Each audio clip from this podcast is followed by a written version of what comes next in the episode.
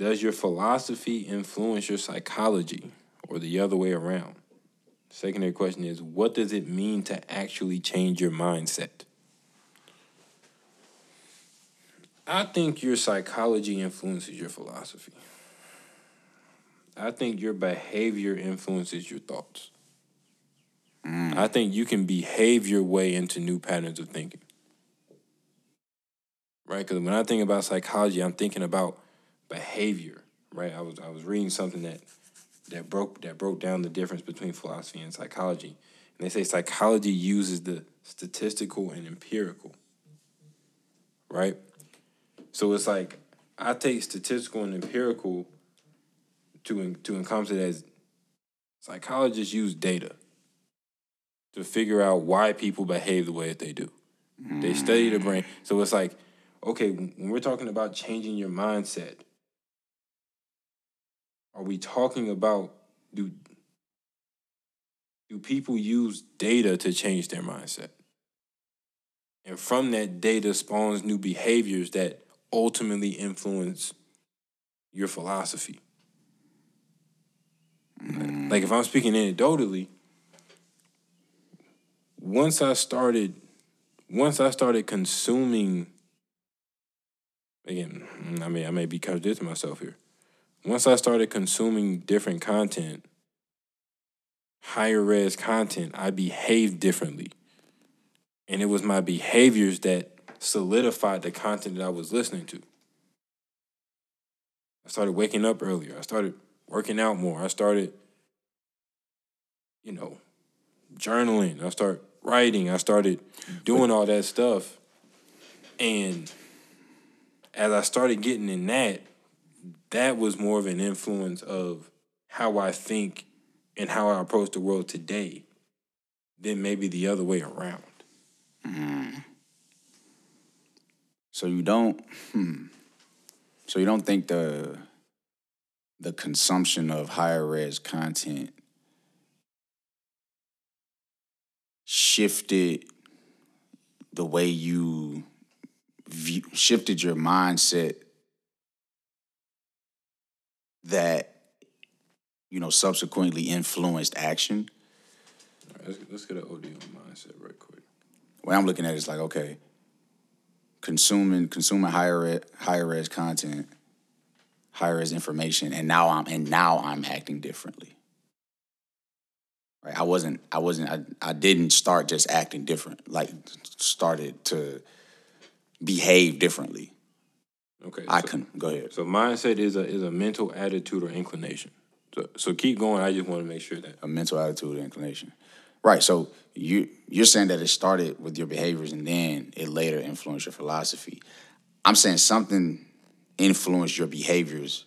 Like you're I don't think behaviors influence behaviors and then it influenced your philosophy. I think it may not have been philosophy that influenced your behavior that influences your philosophy again, but it's something that influences your that initial switch in behavior. What is that? Right. So I mean,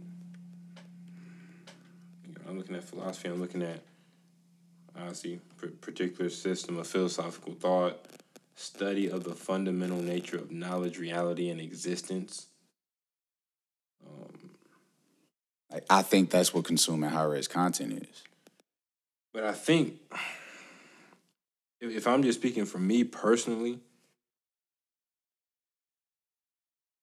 there was there was a decision that was made that sparked everything else. A decision that was made to do what? Um, the decision was, you know, like I said, every you know, every day. I mean, I made the decision when I was unemployed, and I was unemployed for, you know, a few months. I said every day I'm I'm gonna I'm gonna do something to improve myself.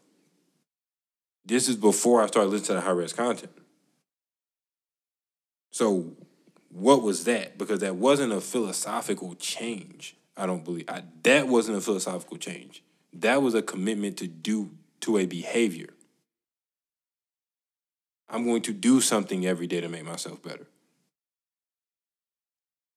And then what's what came from that decision to behave differently was. I think that's I'm a change in mindset. Right, so that was before the change in, in, in philosophy. So the change in mindset influences behavior. Right? Right. I'm going to I'm going to do something to improve my desk. like you haven't done anything yet. You all you did is okay, whatever my mindset was yesterday, it's not that anymore. Like I'm going from this day forward, I'm about to I'm about to be doing something to help me improve. That triggered behavior. And then behavior influences philosophy down the line. Right? Right. So so where does psychology fit in?